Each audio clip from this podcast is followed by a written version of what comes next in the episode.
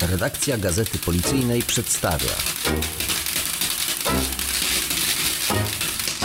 numer czwarty, kwiecień 2021 roku. Piotr Maciejczak, zastępca redaktora naczelnego. Ja jestem przekonany, że nasz redaktor naczelny Mariusz na pewno wspomni o tym, że najważniejszy w numerze jest materiał dotyczący szczepień, ponieważ szczepić się trzeba. Inspektor Mariusz Ciarka, redaktor naczelny. To najwyższy czas, abyśmy zaszczepili się, abyśmy dali przykład dobry społeczeństwu, a sami również byli zdrowi, nie narażali kolegów, koleżanek, swoich rodzin, abyśmy jak najszybciej się zaszczepili i mogli z większym spokojem pełnić służbę. Izabela Pajdała-Kusińska, dziennikarka. Sięgamy do wiedzy i doświadczeń pani profesor Katarzyny Życińskiej z Centralnego Szpitala Klinicznego MSWiA. Pokazujemy też i słuchamy policyjnych ratowników medycznych oddelegowanych do szpitali tymczasowych, którzy opowiadają nam o swojej służbie w tym trudnym dla wszystkich czasie. Ale nie tylko pandemią jednak e, żyjemy, więc komisarz dr Marek Łuczak e, ze Szczecina opowiada o historii gmachu Komendy Wojewódzkiej Policji właśnie w Szczecinie. To taka kontynuacja wcześniejszych artykułów na temat tych szczególnych siedzib, gdzie mieszczą się jeszcze nasze budynki. Jacek Herok, fotograf. Widziałem zdjęcia tej komendy ze Szczecina, no to byłem naprawdę pod wrażeniem, a jeszcze fotograf wpadł na fajny pomysł, żeby to wszystko sfotografować nocą. I to rzeczywiście jeszcze nabrało dodatkowego takiego wymiaru, no a generalnie jest to piękna budowla i z chęcią ten artykuł przeczytam. Jak będzie tak dobry jak zdjęcia, to czapki z głów. Także zapraszamy. Taki piękny jest naprawdę, bo ja jeszcze nie widziałam tych zdjęć. Piękny jest, naprawdę piękny jest. No, aż na okładkę trafił. No, bo tam jest rycerz pilnujący morale. O. Małgorzata Rex-Stabach, korektor. Z numeru kwietniowego polecam artykuł dotyczący pomocy dla siostry policjanta. Kilometr dla Moniki. Mówiłam Pawłowi ostatnio, jak rozmawialiśmy, że naprawdę wzruszyłam się podczas lektury. Anna Krupecka-Krupińska, sekretarz redakcji. Policjanci potrafią się pięknie jednoczyć w takich sytuacjach, co nieraz udowodnili i że potrafią pomagać i że lubią pomagać. Bo przecież musimy pamiętać o solidarności między sobą. Musimy się nawzajem wspierać. Policjanci i pracownicy cywilni muszą stanowić taką rodzinę, która nawzajem wspiera się w każdej sytuacji, a zwłaszcza w takich ciężkich momentach. Trzeba mieć nadzieję, że się uda zebrać całą kwotę Paweł Ostaszewski, dziennikarz. i pomóc młodej kobiecie, która świat nagle zmienił się po prostu w okamgnieniu.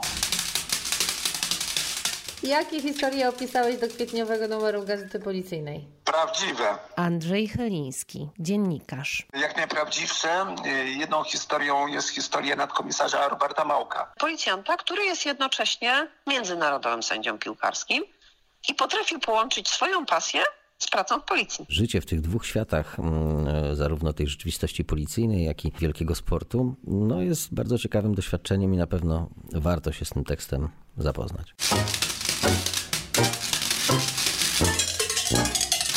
Bardzo ciekawa historia z e, codziennego życia szeregowego policjanta, który o mało nie otarł się o śmierć. Pojechał na taką, można powiedzieć, klasyczną interwencję, że zgłoszona kradzież jakiegoś przedmiotu. On tam pojechał z kolegą. Od słowa do słowa okazało się, że osoba zgłaszająca jest osobą poszukiwaną. Chcieli nasi policjanci tego mężczyznę zatrzymać i w trakcie szamotaniny mężczyzna nożem próbował pchnąć naszego policjanta prosto w serce. Na szczęście w tym miejscu, gdzie jest serce, był notatnik policyjny, ten kajet nieszczęsny, w tym momencie bardzo szczęsny. Także kajet uratował życie.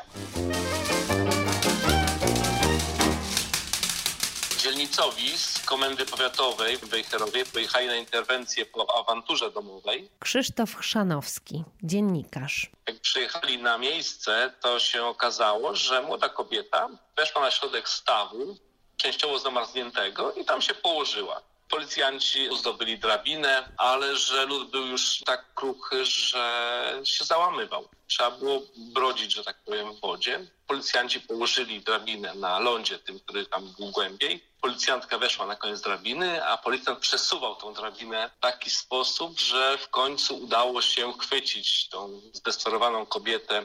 No i ściągnęli ją na brzeg. Także to jest taka historia, wydaje się całkiem prosta, ze względu na to, że przyjechali, uratowali, ale generalnie musieli mieć pewnego rodzaju odwagę, jak zresztą każdy policjant, żeby podjąć jakieś działania, nie czekając na jakieś profesjonalne służby, zdobyli drabinę, weszli, ściągnęli, nic się nie stało na szczęście ani kobiecie, ani tym policjantom. Artykuł pani Elżbiety Sitek, naszej specjalistki, która już od e, ponad 30 lat pisze m.in. o zorganizowanej przestępczości, współpracuje z Centralnym Biurem Śledczym Policji. Tym razem opowiedziałam o pracy bardzo szczególnej grupy policjantów z Komendy Wojewódzkiej w Poznaniu. Nieoficjalnie nazywają ich łowcami głów. Elżbieta Sitek, dziennikarka. Jest ich zaledwie sześciu i ścigają przestępców, którzy się ukrywają przed wymiarem sprawiedliwości. Zatrzymali między innymi opisywanego w jednym z poprzednich numerów e, Kajetana P. To oni zatrzymywali króla mafii wnuczkowej, niejakiego Hosa, Aleksandra Gawronika, zamieszanego w zaginięcie i zabójstwo dziennikarza, czy e, Ryszarda F., tak zwanego fryzjera i wielu innych. Parę szczegółów związanych ze sprawami, które prowadzili, zdradzili i uchylili rąbka tajemnicy. O tym można się będzie dowiedzieć z artykułu Szukać, ścigać, zatrzymać, do którego przeczytania zachęcam.